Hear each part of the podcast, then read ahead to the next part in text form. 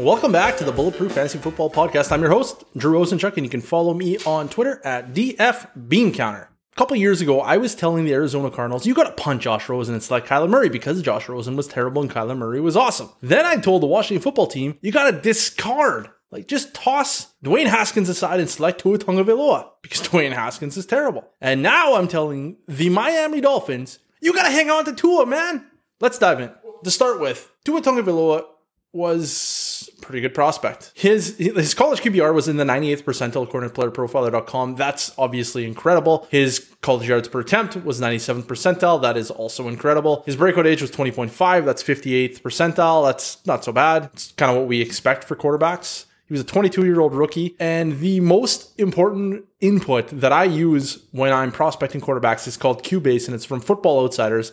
And if you haven't checked it out, you really gotta. Tua Tagovailoa's QBASE was 653, which eclipsed the threshold that I use. He wasn't a world beater, but he was good enough. And that's what matters. I use it as a threshold. I don't use it linear. I don't use it like a linear thing. The better, the higher, the better isn't necessarily the case for me. I believe that's how they intend to use it. But I have found that it's more of a threshold thing. Tua hits the threshold. And then I use um I'm starting to use I haven't we don't have enough data on it yet to use it, but at PFF, age adjusted PFF grades for quarterbacks seems pretty promising to me. And his age 20 PFF grade was 90.8. That's 7th out of 30 quarterbacks taken in the first round. So he's pretty damn good from a PFF grade perspective. And then his age 21 season was uh, 90.3, so basically the same consistently. Consistent excellence. That's the idea, right? So all this rolls together, makes him a bulletproof prospect. He is a really good prospect. That's why the Washington football team should have taken him. Then we get to the NFL, and it is a sequence of unusual events, like just weird things happening, right? First of all, Fitz starts, not unsurprising. Tua Tagovailoa had a possible career threatening injury back in college and he was still recovering. So it's not that unusual for Ryan Fitzpatrick to start, I don't think, for the veteran quarterback to start. But then what gets weird is coming off the bye, they they're just like, yeah, Ryan Fitzpatrick, you're playing, playing the best football of your life. Tell you what, go find a seat on the bench. Tua's in. They put Tua in as the starter in a playoff hunt. Like it wasn't like they're out of the out of contention. It's just like, ah, let's see what the kids got. They're in the playoff hunt. They put Tua in. That is weird. That shouldn't happen. And then the, the opposite of this happens, and they keep pulling Tua every time they get down in a game. They're like, Fitz, get in here. We need you. Save the game. We need a miracle. Ryan Fitzpatrick is that guy. Like, if I need a miracle, I'm going to Ryan Fitzpatrick. The dude can make things happen. He's just not very good over long periods of time. But, anyways, so like just strange things happening. And then the weird thing, not necessarily weird, should be expected. After the game, every time they pull Tua after the game, the media is all over the coaches, right? They're like, hey, we're like Tua, Tua out now. Fitz is back in, go win some games, make the playoffs. Like, no. Tua was the Tua was the quarterback. They're not doing that like BS thing where they're like, oh, I need to watch the tape, reevaluate things, get back to you next week. We haven't announced it. That's not what they did. They were like, no, Tua Tagovailoa is a starter. Period. We're it's not for discussion. Tua is a starter. Boom, let's go. So, and, and now we have just everyone overreacting to this phenomenon.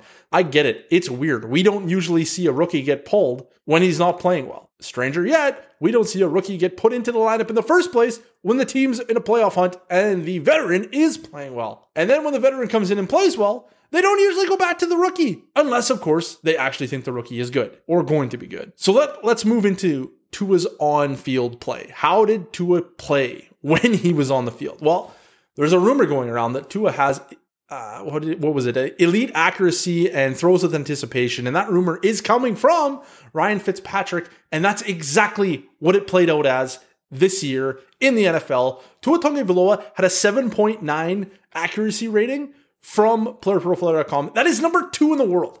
That's really good. He's a rookie and he's number two in the world in accuracy. When now you're thinking, well, of course he was because he doesn't throw the ball down the field. It's really easy to throw an accurate pass to the running back or the receiver that's two yards down the field.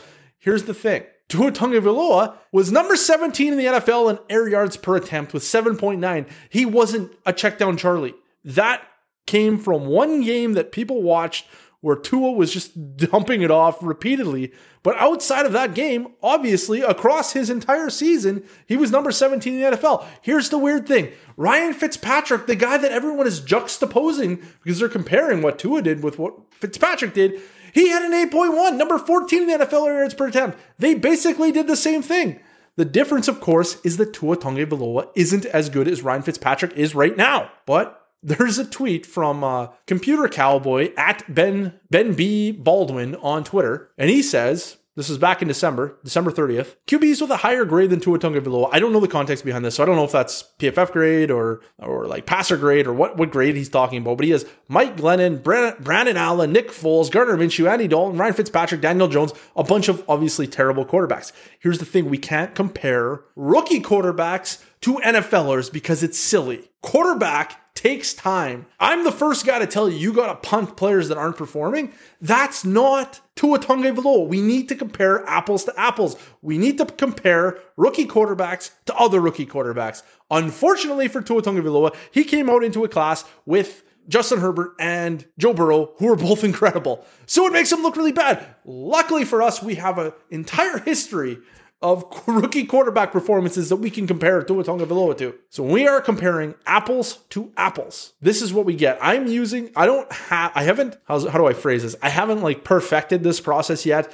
which is why I'm not like rolling it out full scale. Here's what we're doing. I'm working on it, playing around with it, seeing what we can turn up. Here's what I found so far. Offensive grades from PFF and passer rating from PFF have pretty good correlation. It's not like perfect by any stretch, but it's pretty good. Gives us an idea of who is going to be good and who isn't going to be good in the NFL. And when we compare them as rookies, that's where we compare apples to apples. So with Tua Tagovailoa, the first thing I did was just flipped on offensive grade. And one of the things that really like a pet peeve of mine is when I see these analysts or, or just fans and they'll put like a list of, you know, everybody with 900 or more receiving yards and then it's or more. So it's 900 receiving yards to 3,000 rookie year receiving yards. So it's comparing like somebody who had like 900 yards to you know somebody that had 1800 yards as a rookie. It's it's not the same thing. You don't compare the bottom to the top. That's not the way you should do it. You pick a range and you go a little above and a little below. With quarterbacks it's a lot harder because we have a lot less of them. And i'm not going to compare first round quarterbacks to you know gardner minshew because gardner minshew doesn't fit. He doesn't come from the same starting point. So this is looking at only offensive grade. I went a little bit above his grade because we need a decent range and quite a bit below his grade. And we get, uh, what do we get here? We got 17 quarterbacks that are comparable. Those quarterbacks are Cam Newton, Andrew Luck, Josh Allen, Kyler Murray, Lamar Jackson, Jameis Winston, Ryan Tannehill, Carson Wentz, Joe Flacco, Marcus Mariota. And then, those are the hits. And then we have Dwayne Haskins, Mitch Trubisky, Daniel Jones, Sam Bradford, Sam Darnold, Jake Locker, and Matt Leinart. So it's a hit and miss crew, right? It's 10 out of 50, 10 out of 17 have hit a quarterback one season. That's a 59% hit rate. That's not so bad. That's not so bad. And that's not filtering for prospect quality. We are comparing Tua Tagovailoa, a very good prospect, to a bunch of guys that never had a chance, quite frankly. The second thing I said I look at is QB rating according to PFF grade. Again, we go a little above and a little below and quite a bit below, and it spits out some more comps. And we left on the offensive grade. So we're filtering for offensive grade and QB rating, and it gets our list down.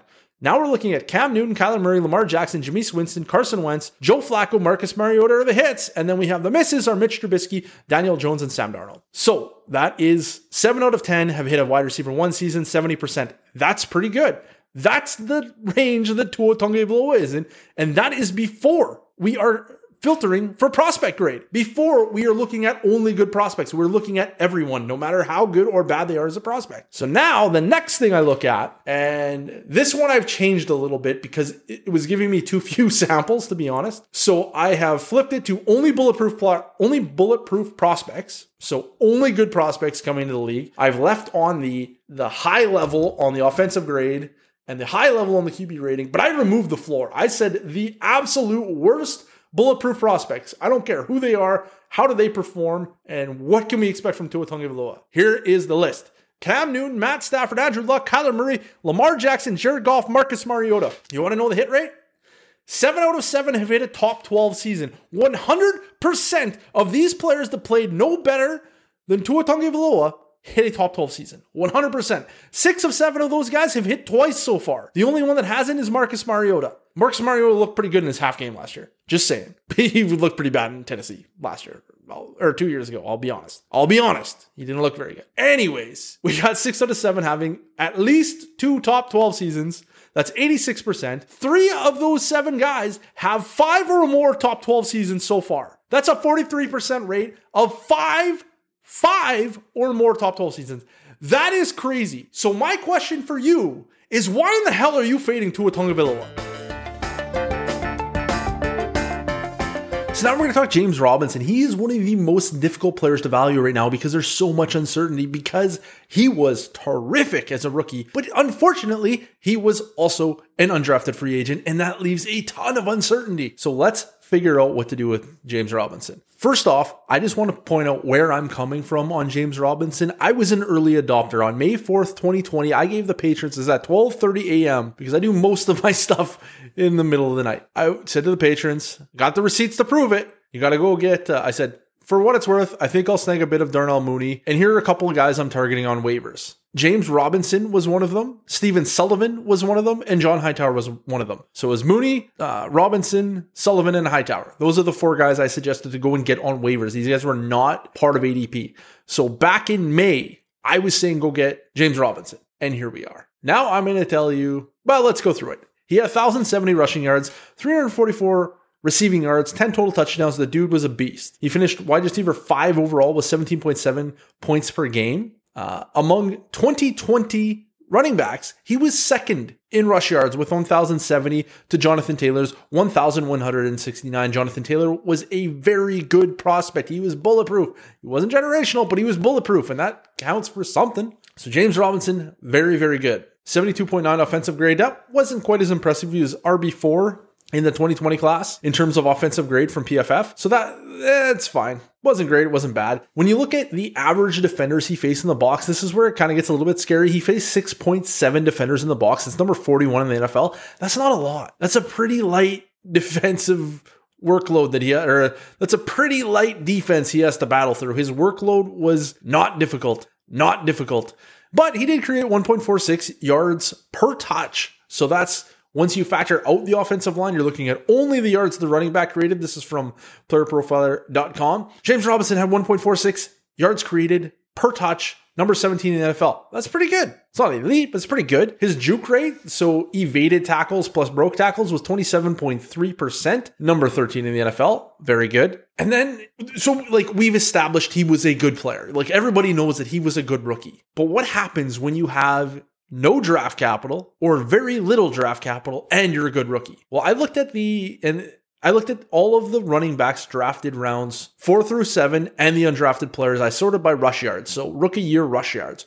Who had the most rookie year rush yards and what did their careers turn out to be? The cutoff I used was 800 rush yards. Thomas Rawls hit it with 830 and he had zero top 12 seasons. Ryan Grant hit 956. He had one top 12 season. Zac Stacy had 976 and he never went on to a single top 12 season.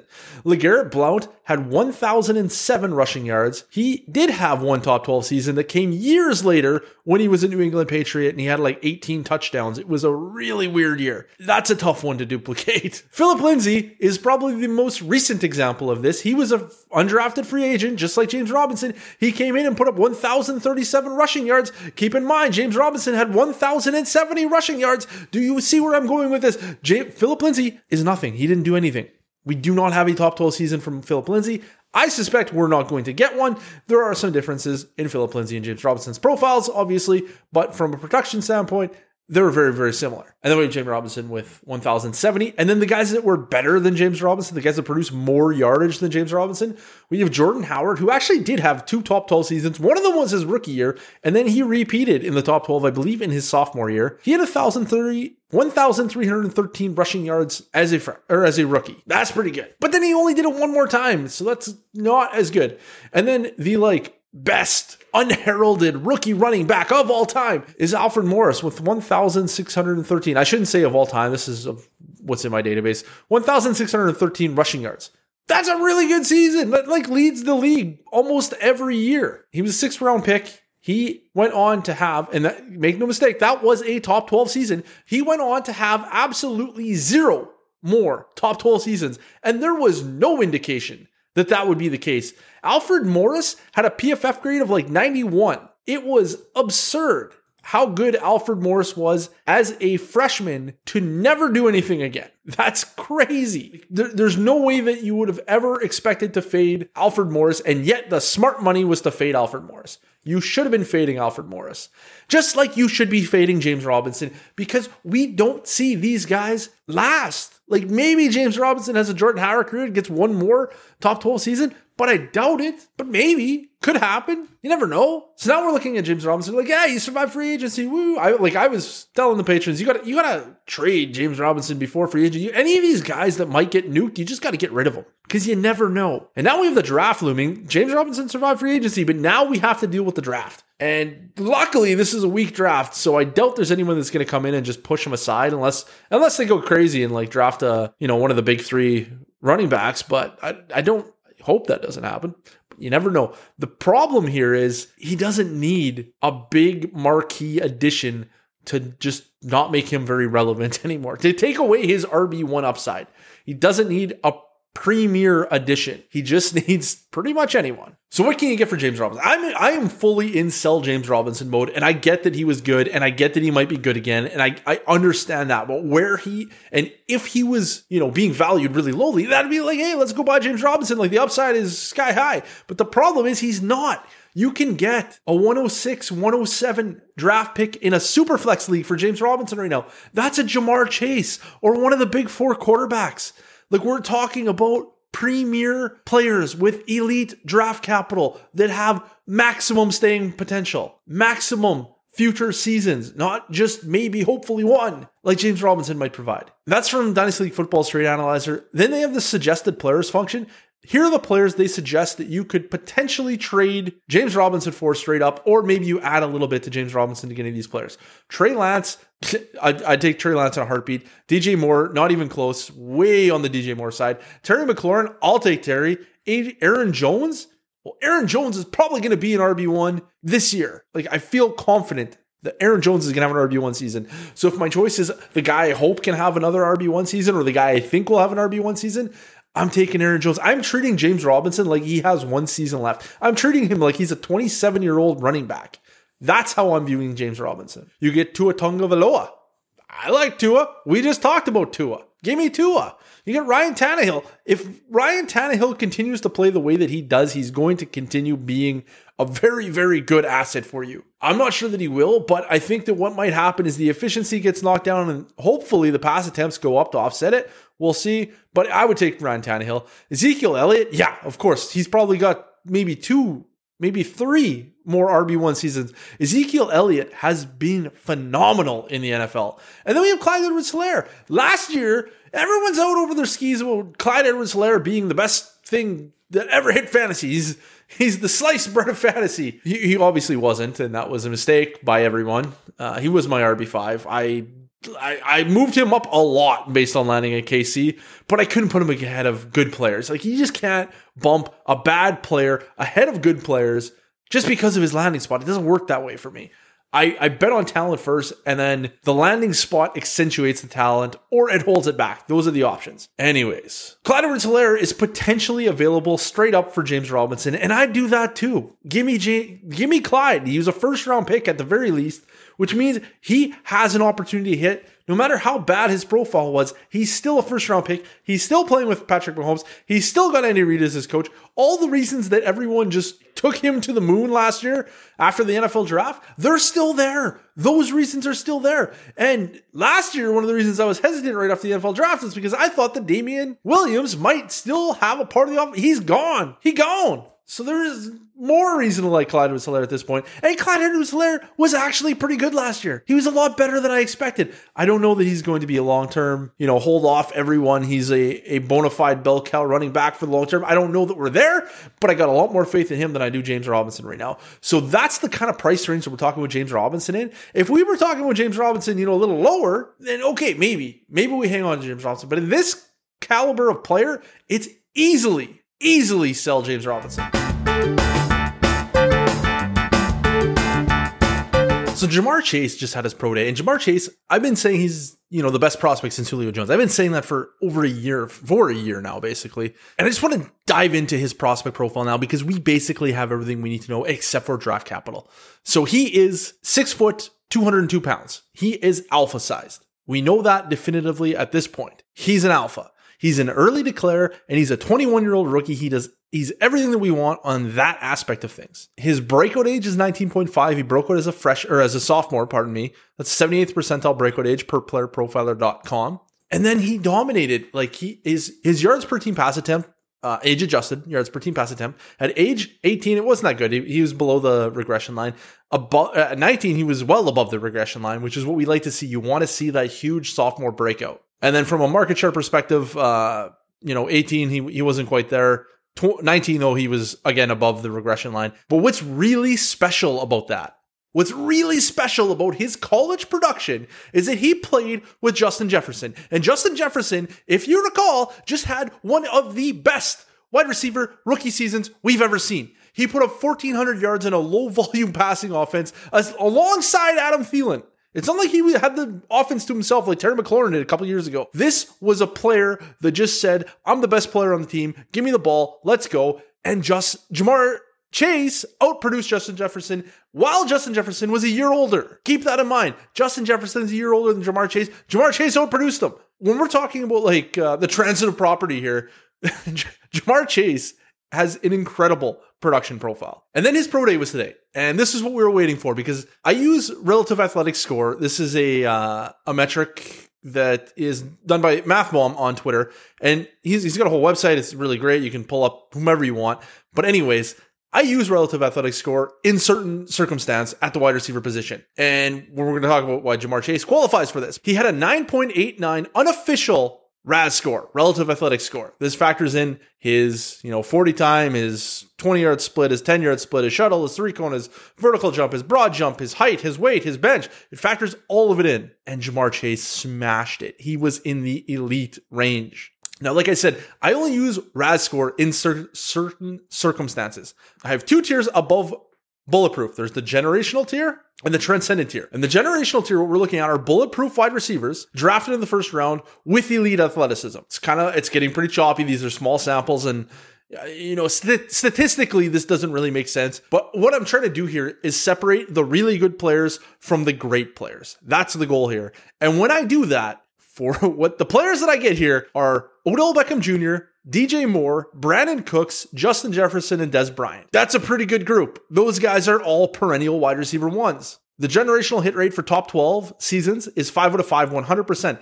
If I'm only looking at the bulletproof alphas, these are the guys that we usually chase. The bulletproof alphas are the guys we usually chase. Their top 12 hit rate is still only 11 out of 21. That's 52%. It isn't great. It's well, I mean, it, it's great compared to every other category, but it's not great compared to these generational transcendent hit rates. Like when we when we're talking with these players, like Odell Beckham Jr. has been in the league what seven years now. I think he's missed a couple seasons due to injury. He had that one real bad season his first year in Cleveland. He still has three top 12 finishes. He has two top five finishes. DJ Moore's been in the league for three years. He has a top 12 finish. He has two top 24 finishes. Brandin Cook's been in the year been in the league as long as Odell Beckham Jr., but Brandin Cooks is a beta. Let's not forget Brandin Cooks is a beta. So he he he has been true to his profile. He is a secondary option on his team. He's not the focal point that's out there getting, you know, 30% of the targets. He's getting, you know, 20 low 20%. He's a beta. He's a, he's a great beta. He's the best beta we've ever seen, but he's a beta. So he, he's got a couple top 12 finishes and a couple more just outside the top 12. Justin Jefferson, we just talked about, he already has a top 12 finish in his first season. And Des Bryant was dominant for a few years. He has two top five finishes and three top 12 finishes. These guys are perennial wide receiver ones. That's what we want. Those are difference makers in fantasy football. And then I have another tier, and it's called Transcendent tier. And this tier is a little different. These guys don't have to be bulletproof because when I look at hit rates by bucket, and I just bucket the, the hit rate for draft capital, right? Like top five picks, six to 10, or six, yeah, six to 10, 11 to 15, 16 to 20, so on and so forth. As I go through the entire first round, there is no difference in hit rate from 6 to 32. It's the same. There's no change. I mean, based on the profile, like what we would expect a bulletproof player to hit, they hit the same throughout. What we expect a coin flip player to hit, they hit the same throughout.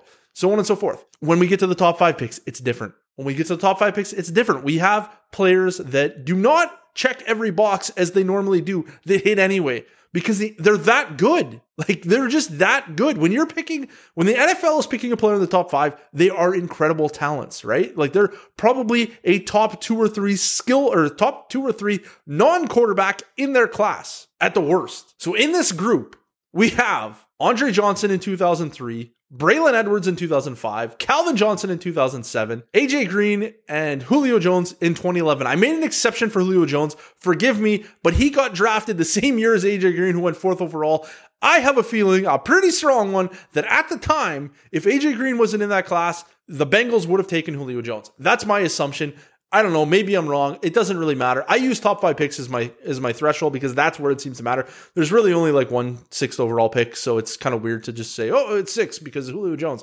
Anyways, what I'm trying to say is when we're looking at these players, the transcendent players, we are talking about guys who are always in the top 12.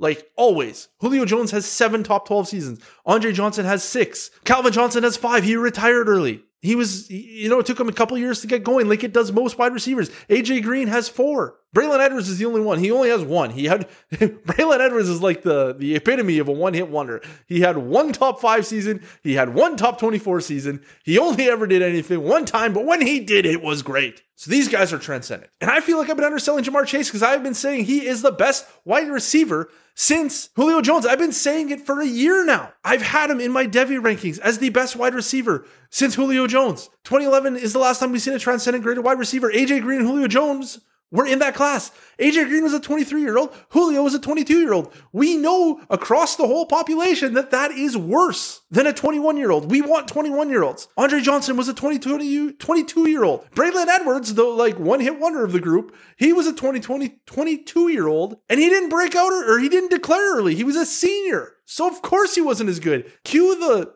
Devonta Smith thing here. Like seniors aren't as good as juniors. I'm sorry. I don't care why they stayed in school. I don't care what their draft capital is when they come out. I don't care what they did as a senior. It doesn't matter. What matters is early declare. I mean, forgive me, it does matter to some extent, but it doesn't matter. And then we have Calvin Johnson, who is literally the best prospect we've seen since 2003. Ja'Marr Chase, his profile fits in right underneath Calvin Johnson. He is in a tier of his own in my rankings. So the, the, rankings are on bulletproof uh patreon.com slash bulletproof ff go there check them out they're I, I'm proud of him. I have him ranked as the wide receiver eight in Dynasty right now. I've had him ranked as the wide receiver eight in Dynasty since I rolled the rookies into my Dynasty rankings. He has been my wide receiver eight. I'm not moving him. We'll see what happens once the landing spot happens in draft capital because that can still change things. But right now, I'm expecting him to be the wide receiver eight in my Dynasty rankings. In my rookie rankings, Superflex rookie rankings, he is firmly my 102 after Trevor Lawrence. In my one QB rankings, he is firmly my 101. In my Superflex two tight end rankings, he is firmly my 102 after Trevor Lawrence. There are no contenders for wide receiver one. It is Ja'Marr Chase and it is no one else. There is absolutely no conversation to be had